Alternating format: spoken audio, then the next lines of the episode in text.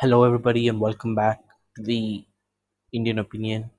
We have our fourth episode today, and Lohit, we have a lot to talk about. We have the Premier League, we have a lot of European leagues that have begun. Uh, we also had the Carabao Cup, and we also had a few Euro- Europa League qualifiers, and we also had the UEFA Sup- uh, Super Cup last night. Yeah, So, a lot of things to talk about. Let's start with the Premier League. What was your opinion on this very high scoring league. Yeah, it was very, very, very high scoring. Uh, the highest scoring week in the history of the Premier League, I think so, with Yeah, 44 goals. And uh, the top six teams continue to deliver while uh, while some of the teams which were not expected to deliver also produced some shocks. Like, for example, Crystal Palace produced, I think, one of the shocks of the season in in the earliest part against Manchester United. I felt that Manchester United would have been back to win that match because their overall team structure and the incoming uh, and the incoming transfer of Bruno Fernandes had all but changed their dynamics and all that. And they were they were an improved team after the COVID break, but again it was very very sluggish from them. yeah, and the improvement was there after the COVID break for Manchester United. But this year they've not made any new signings except Van de Beek. Yeah, like yeah, You can see that they're lacking in centre back, which I think Maguire and Lindelof is not a good partnership. Yeah I don't know. I don't think they work well together.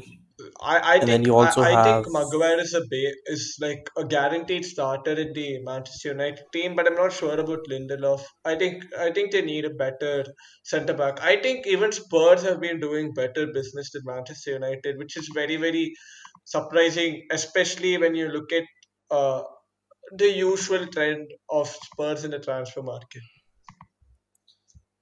and I think Lindelof was at fault for all of the goals Yeah, yesterday. true. And if you look at Crystal Palace, they've switched from their 5 4 1 they were playing last year to a 4 4 2, and you almost saw a complete dominance offensively. You always had Schlupp and Townsend going up the wing, and then Zaha and Ayew cutting inside, and they created. They didn't have the ball for the majority of the game, but when they had the ball, they always created some good chances and I think we don't remember the Zaha goal which went offside, and then they had another good chance. So Yeah, the it shows up as three one, but it could have easily have been five one or six one. Yeah, it was either that Crystal Palace are a much improved and better side under Roy Hodgson, or it was Manchester United was really bad under Solskjaer. But I think it was, I think it was part and part where Man United played really bad and Crystal Palace played better than the previous seasons. Yeah, and why I'm not getting too overly optimistic about Crystal Palace is every year we have at least one team that starts the season very well. I think I remember in 2018-19 Watford got off to a very good start and then they fade And the problem with teams like Crystal Palace is they don't have much depth in their squad. They rely on a few players, for example, Zaha, and they are going to dip in form. But it can be uh, it can be a team that takes away points from the top six or the top ten. And we saw we saw that with Crystal Palace, who took away three points from United.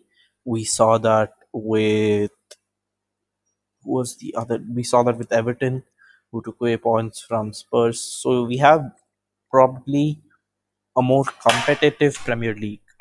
Yeah, maybe, or it might be one of those Premier Leagues where the top six fight it out against fight, fight it out again for the uh for the Premier League uh for the Premier League title. But I don't think it's going to be like that.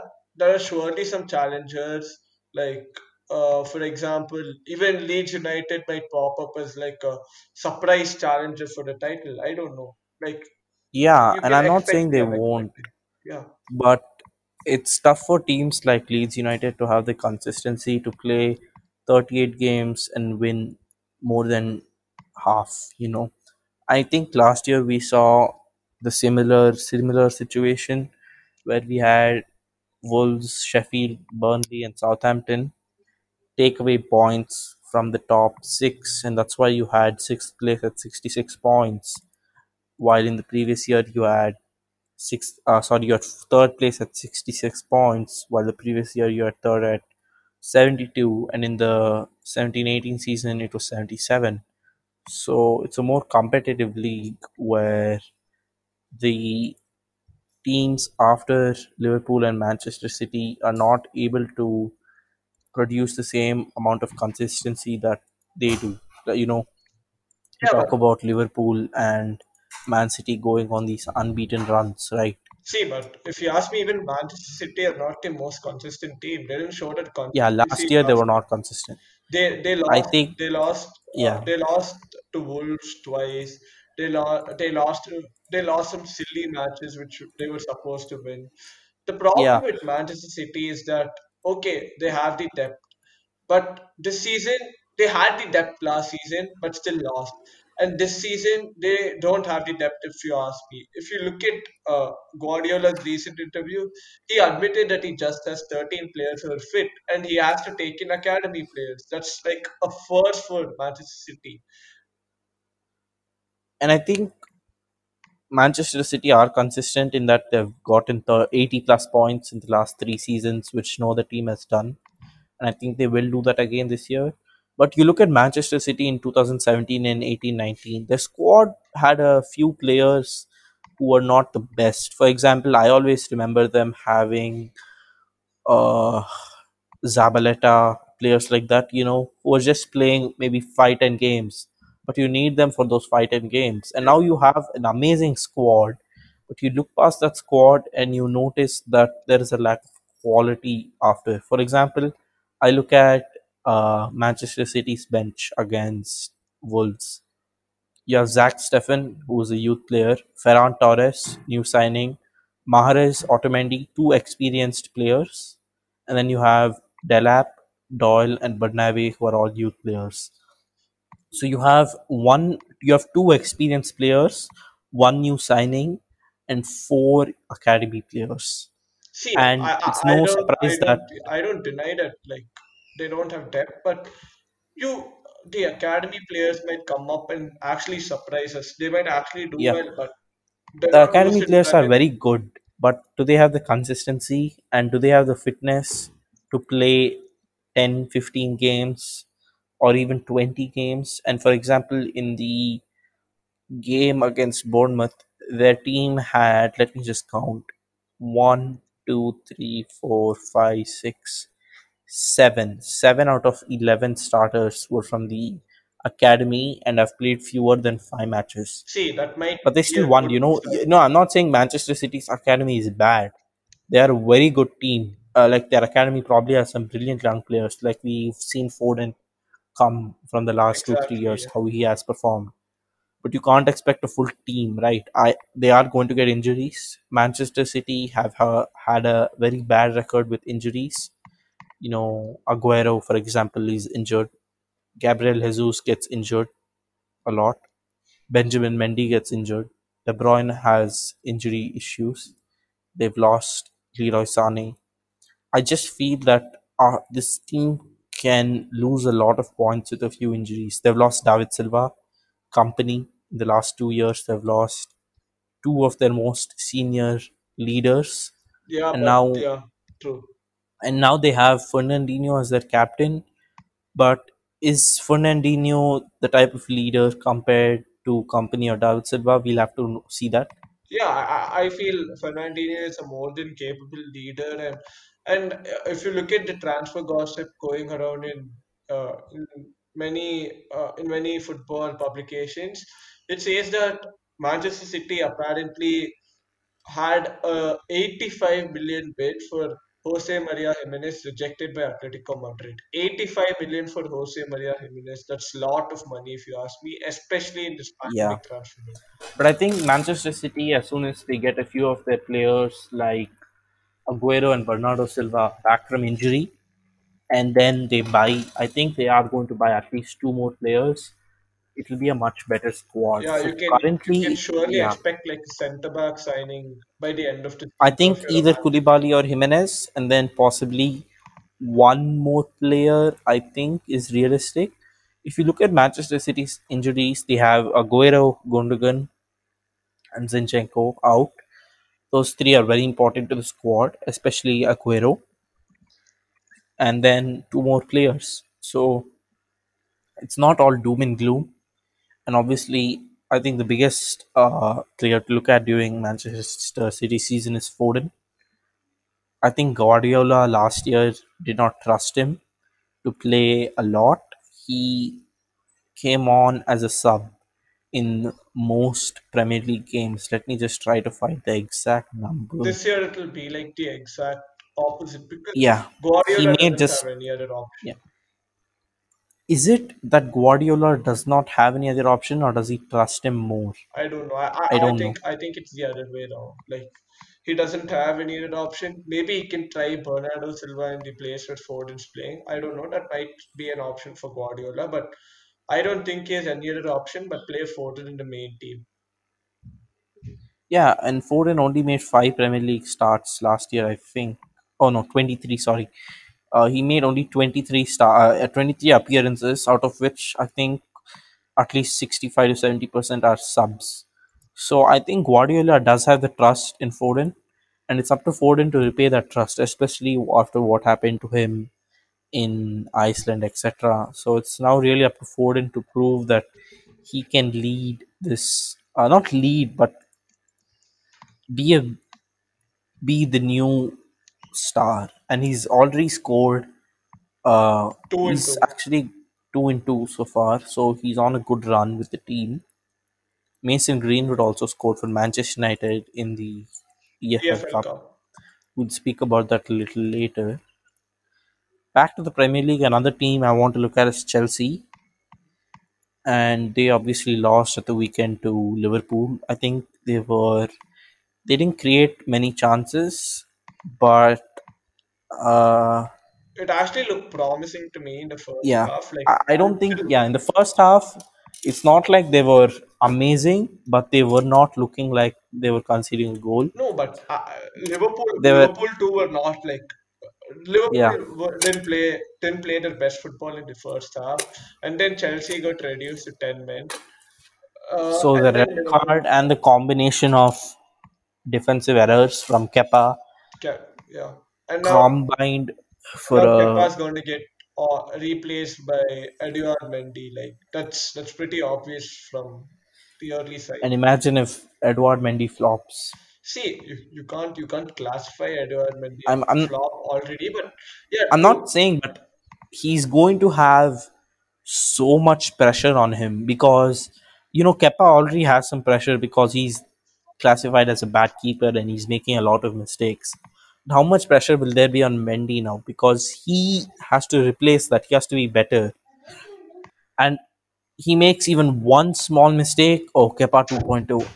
You know, it's and then the messages come and then I don't want that to happen. I think I don't wish any ill will, but it's going to be tough for Mendy. No, And no, no. one more yeah. problem I But but have but if with yeah, yeah, I know. I I, I can understand that like Mendy is might have these problems and all that, but surprisingly, he's not like an out of the blue signing for Chelsea. It's actually a signing which has been planned out for a long period of time. He's been scouted for the last two years by Peter Cech himself, and and Cech has and I think you can expect a similar gameplay from like uh, uh, Mendy, which is like really similar to Cech. Because if you look at Cech, Cech also came from Rennes, uh, Stade Rennes. He had a similar style where he rushed at the striker, and that's what even Mendy does. But however, he has a lot to learn, as you said, and and one my pro yeah. I'll speak about my two issues with Mendy. Number one, he turns 29 in March. And I know we have a few keepers like Neuer, for example, but if you look at Cech, how old was he when he left Chelsea? It was very very late in his career. Uh, See, he left Chelsea in 2014, so he would have been uh, 32. So three, you're going to get three years of Mendy, and then probably three good years, and then you have to find a new keeper. And you've already spent 110 million pounds on keepers, and then you have to buy a new one. I thought they would have gone for a younger keeper who can possibly give them instead of three years, maybe ten years. You know, protect their. You know, you spend 80 million once and you make the mistake. Okay, but then you buy someone else who you don't have to spend another. You don't have to buy another keeper for ten years. No, And my see, other problem, yeah, it only doesn't okay, matter like if, if the person's young and all that. Like age is just a number. Like that's that's true for football as well. Like yeah, you can see you can see multiple players like Ibra, Ibrahimovic and all that who are 39 years old and are still performing. But as you say, as you talk, as you're talking about Mendy, he is 28, and if you look at a majority of the Premier League clubs, that's been the trend. Let, uh, let's take the example of like Alisson, Ederson, and all that. They're they're pretty old now. And if you ask me, yeah. uh, but The Alisson Ederson is now 27, but he was only 24 when City bought him. So if he leaves Manchester City at the age of 32, he'll have played eight years for Manchester City. And eight years, how much did they pay for him? 35 million. Okay, three years, 35 million. And one more problem with He's not Mendy going to play is for three he years. He's staying for five years at Yeah, Chelsea. And another problem with buying a young goalkeeper is that okay, I'm I understand your uh, like idea behind like a young goalkeeper and all that, but the problem with a young goalkeeper is that he might deliver, he might not deliver. But see, if you look at Mendy, his style of play is very, very, very similar to Cech. And I think he will deliver personally, but it's a move with its own pros and cons as you're talking about it. yeah. And obviously, Ligue 1 got shut down earlier last year. It only had 24 games played Yeah, So Mendy has not played a proper match since February or March. So it'll be is it it'll be tough for uh, Chelsea fans to expect him to start immediately. Does yeah, he have the full fitness? That, that's I where I think think so. Lampard's and Cech's trust comes into play. Like Yeah, I think I he think might struggle with fitness. yeah, I I don't think know. And he's and one more thing, he's just played a whole. He's just played 150 games in his whole career, al- almost. see, but I think I don't know, he might I don't Yeah, know, but we have to see. I, I don't want to say he's going to be. Hopefully, he's going to be a good signing for Chelsea. But there are a lot of pros and a few cons as well with Edouard Mendy. And then but if another ask me, it's interesting. a very, very, very cheap deal. If you ask me, for five years, 20 million, that's a good deal. If you ask me, especially for Mendy. Apparently, also like uh like had attracted interest from a few other clubs as well. Like so, that's a good deal. But let's see as I don't know which other big club are looking for a keeper. I don't know, maybe there, there are multiple clubs. Maybe even uh, Inter Milan were looking at multiple keepers because like Handanovic is aging and surely they need a replacement. And if you and if you look at uh, Inter Milan, they they're looking to spend. I don't know. That's been a sudden trend, especially since Conte has gone there.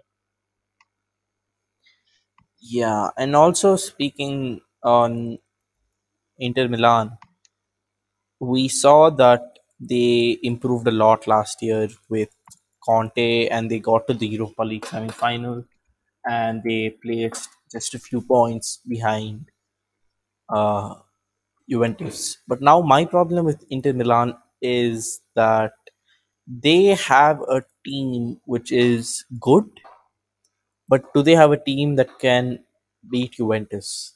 Because Juventus has spent Juventus has spent a lot of money. Inter Milan have spent a lot of money as well. They brought in Hakimi. Who who They who, brought who in. have Juventus brought in? Like they brought They brought brought, I remember they've brought in two. They brought in at least two, three players. Wait. And we have to remember last year Dybala was not fully fit.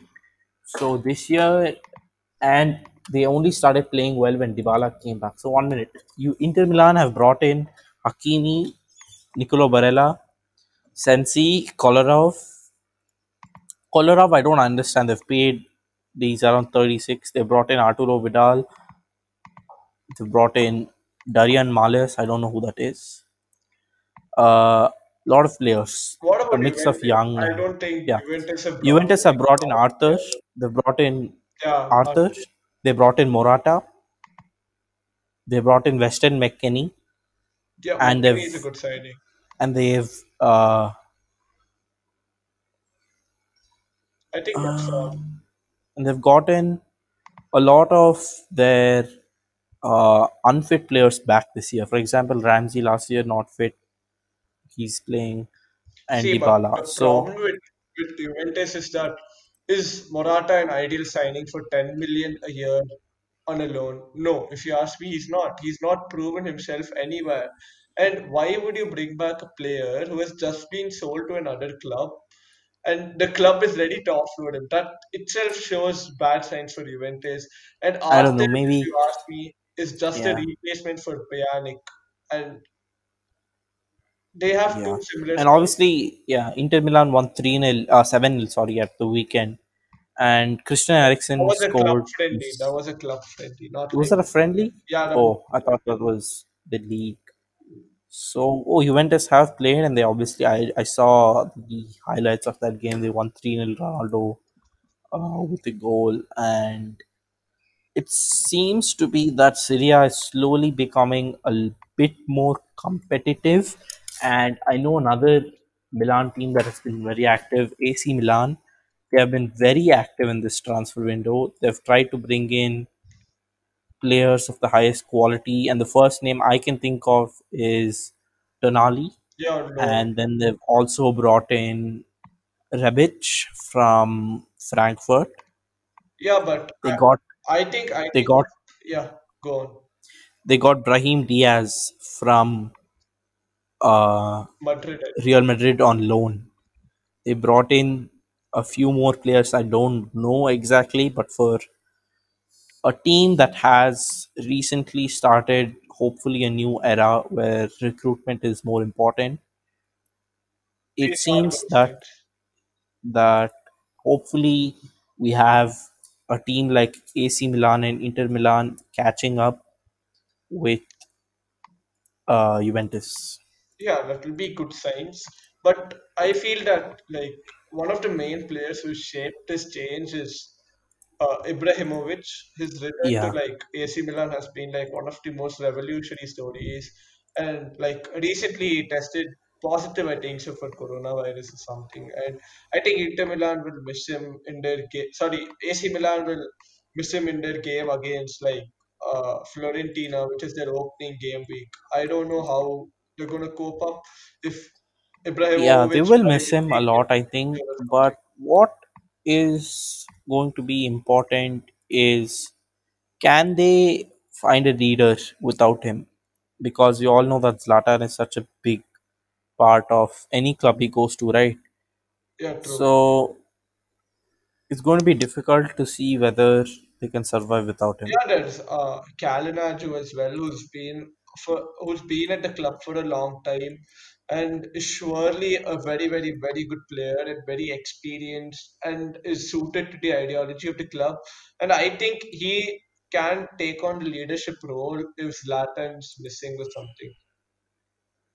And another exciting player is Daniel Maldini, who's the son of, uh, obviously the son of Paolo Maldini, the great player. And unlike Paolo and his father, who both played for Milan as defenders, he's a sort of an attacking midfielder winger.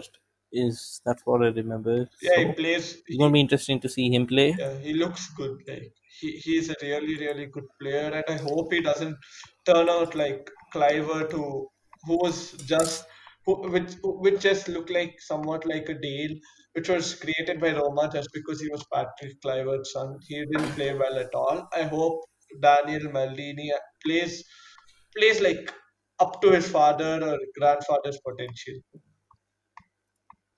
hopefully. And you know, players who have a famous father, I'm sure if Ronaldo or Messi's children come into football, they'll have so much immense pressure to live up to that and perform at that level. And I don't think that's fair. You know, I hope, I don't know, I think at least one of Ronaldo or Messi's son, like combined, one of them will go into football. Yeah, sure. I don't know who it is, but Yeah, and, and and there are a few examples who have done well, even though their fathers had played like in football at the highest level and all that. Like for example, Haaland, even his father used to play professional football, but he's done well if you ask me. I don't think the pressure's got Yeah, but I'm not. Sh- do you think foot- father is at the level of no, Messi, no, no. Ronaldo?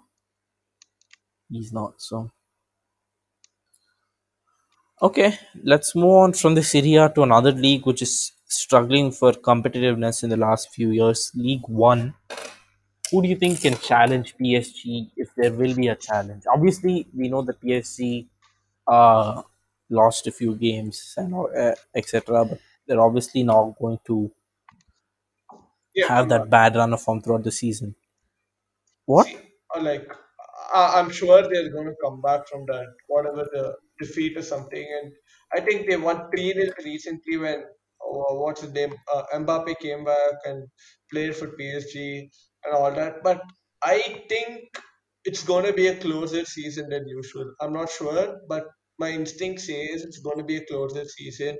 And I think if there's a challenge, it's going to be from three clubs mainly uh, first is Olympique Lyon, second is Marseille, and third is Rennes. Like Rennes have like an exciting fold of young players like Camavinga and all that. So I think Rennes can challenge for the title this season. Okay, and it's going to be interesting to see Ligue 1 because we never know what to expect from them. We don't know which team are going to have a good year. Like for example, in uh, 16 17 monaco won the league obviously that was a big shock they had so many but they had so many good players like bernardo mbappe bakayoko and you know i look back at that monaco team they were so good you know uh, there so many world class players have come out from that team. I think even but Partey was in that team, right? Thomas Partey. oh no i don't think so. Let me just uh, i'll just find out who was in that one. But it was a great team. They scored 107 premier league uh sorry Ligue 1 goals which i think was the record. And they had just I think they it's just just a, a year where they had so many players who suddenly became superstars and let me just find the list. Okay, Subasic, who's the Croatian keeper who currently plays for uh, he's a free agent, but anyway, Fabinho at Liverpool, Falcao, amazing. Bernardo Silva, Yeah, who's now at Man City, Bakayoko, who was is at Chelsea, he flopped at Chelsea, but still, Sidibe, who now plays for Everton, Everton. Everton. Oh no, he still plays for Monaco. No, no, no. He plays for Oh, he's he's on loan. He was on loan at Everton. Everton. Yeah. Then they had Benjamin Mendy again, uh, Man City. They had Lemar, who's a flop at Madrid, but still a good player for them. Mbappe, we all know him. Anyone else I can think of? Diallo, who's now at PSG. in the end, that's a good team. Like we can come to the conclusion that Monaco had one of like the best teams possible. And imagine what would have happened if they retained these players. Like it's like one of those Southampton teams, I think. So when it comes to the Premier League, like Southampton had some of like the best players in the league, like Mane, Van. Dijk, Chamberlain, Yeah, and uh, and they sold all of them, Bale, yeah, exactly, Walcott. which is Yeah, like really a regret if you ask me for the manager and the club itself. So let's see like how the season goes on and all that for Monaco. Like um yeah, like Monaco is surely not going to challenge for the title this year. They've become more like a club which have been threatened with relegation rather than challenging for the title. So it'll be yeah, very, very, very surprising if I see them like challenging for the title and all that. yeah. I don't think Uh, you're going to challenge for the title. But looking back at that team, uh, such a sort of special team to see, you know, because we normally don't have one team like that with so many good players. I mean, I don't think we've had any teams like that for the last few years. You know, I- Ajax maybe, you know, with De Ligt and Leon, with ZH. But, you know, we always have one of those teams every few years that suddenly has these influx of youth. yeah, like that's absolutely true. Now I think we can move on to like a very, very, very exciting league and one which actually has the champions of Europe in it, like the Bundesliga. Is it going to be exciting? I don't know, but I just see Bayern running away with the league. No, And I, I, I think I think Bayern are short by around four to five players, if you ask me. Like I think Bayern's main focus is again going to be the Champions League, and I think uh, Dortmund can challenge Dortmund and even maybe Leipzig might challenge for like the title. I, I was watching the Super Cup match yesterday between uh, Bayern and Sevilla. Did Bayern look the team which uh, defeated Barcelona 8-2? I don't think so. That wasn't the, that wasn't the best bit of play from Bayern I've seen in recent times. yeah, but for the, I, why I'm talking, I don't know about Europe. I don't think I don't know if they're going to retain the Champions League. But speaking specifically about the Bundesliga, they beat Schalke 8 nil, and Schalke finished last season in 12th. So they're beating a mid table team 8 nil. They're probably beating 18th place team, 10 know, nil. 10 nil. Who knows? But, you know, the only serious competitor we always think of is going to be Borussia Dortmund. And you think back to the 20 sort of 2015 season to find the last time they sort of challenged Bayern. Since then, you know, 2016 17, 64 points, and then you had six fifty-five points, and then you had 76 in 2018 19. But I don't, I don't know. May, 2018 19 was a hopeful year for Dortmund, but it's going to be very tough. And then again, last year, say, 69 points. So it seems that it's getting tougher and tougher to beat Bayern, especially in Germany. And Yeah, hopefully, we do see a competitive Bundesliga, but I highly doubt it. yeah. And it's overall, it's been an interesting week of football. Lot of goals in all the leagues except Atletico Madrid, who I don't think we're ever, we're ever going to expect goals from. But uh, obviously, they brought in Suarez now. But I don't know. Will they will they start scoring with Suarez? I don't think so. see, But like, um, maybe if like, uh, see, it's Atletico's style of play cannot be changed by one player coming in. It's something that Simeone has always inculcated in his play. That's like defend, defend, defend, and then counter attack when you get the chance. And it has worked for them surprisingly. I don't think Simeone is going to change his style of play just because Suarez is coming. That's that'll be really surprising to see. 27 goals last year. I still yeah, can't believe that when I saw it. Yeah, very very. I think to put that into context, 27 league goals for a third place team in the Premier League, if I'm or, or uh, if in the Champions League, Bayern Munich scored 24 goals in the group stage, right? So Bayern Munich scored three fewer goals in six games than Atletico Madrid did in 27 games. So we have to see their defense is amazing. They do have the best defense in the league for the last few years. Maybe even the best defense in Europe. I don't know, but I feel they have the best defense in Europe. When you have a like player, yeah, when you have a player scoring more than the club, you know something's wrong. yeah. Right. But anyway, that's it for today's episode. I hope you all enjoyed it. And we'll come back next week with we'll be discussing we have a few interesting games. We have Barcelona's first game under Koeman. So we'll be able to see what his tactics and plan are. Then we will also have Arsenal Liverpool, which is an exciting game. Then we'll also have a few more of the big teams start to play, like Real Madrid. And who else? Juventus will start playing again, I think. And so all the leagues will have begun properly. So by the time the next episode comes out.